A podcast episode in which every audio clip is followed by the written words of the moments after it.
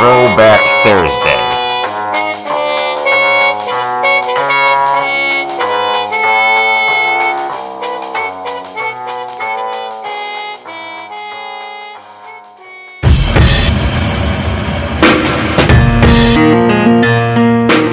Pintos and free will. In the 70s, Ford ran into some problems with one of their models, the Pinto. The problem was in the design, and namely, the location of the fuel tank. It was located behind the rear axle instead of above it. This was initially done in an effort to create more trunk space. The problem with this design, which later became evident, was that it made the Pinto more vulnerable for rear end collision. Vulnerability was enhanced by other features of the car. The gas tank and the rear axle were separated by only 9 inches. There were also bolts that were positioned in a manner that threatened the gas tank. Ultimately, it has been reported that 27 people were killed because of the Pinto's design flaw.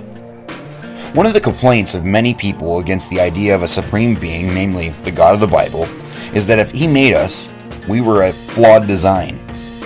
They say that the reality of evil is evidence that if there is a God, he messed up. What do you think? Is there a flaw in our design just like the Pinto? Well, Genesis 2:15 says, "The Lord God took the man and put him in the garden of Eden to cultivate it and keep it.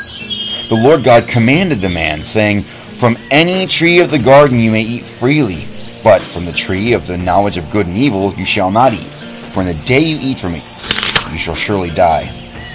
The design was not flawed. Adam was given a command and a choice. He could eat from whatever trees he wanted but one, and it was his choice.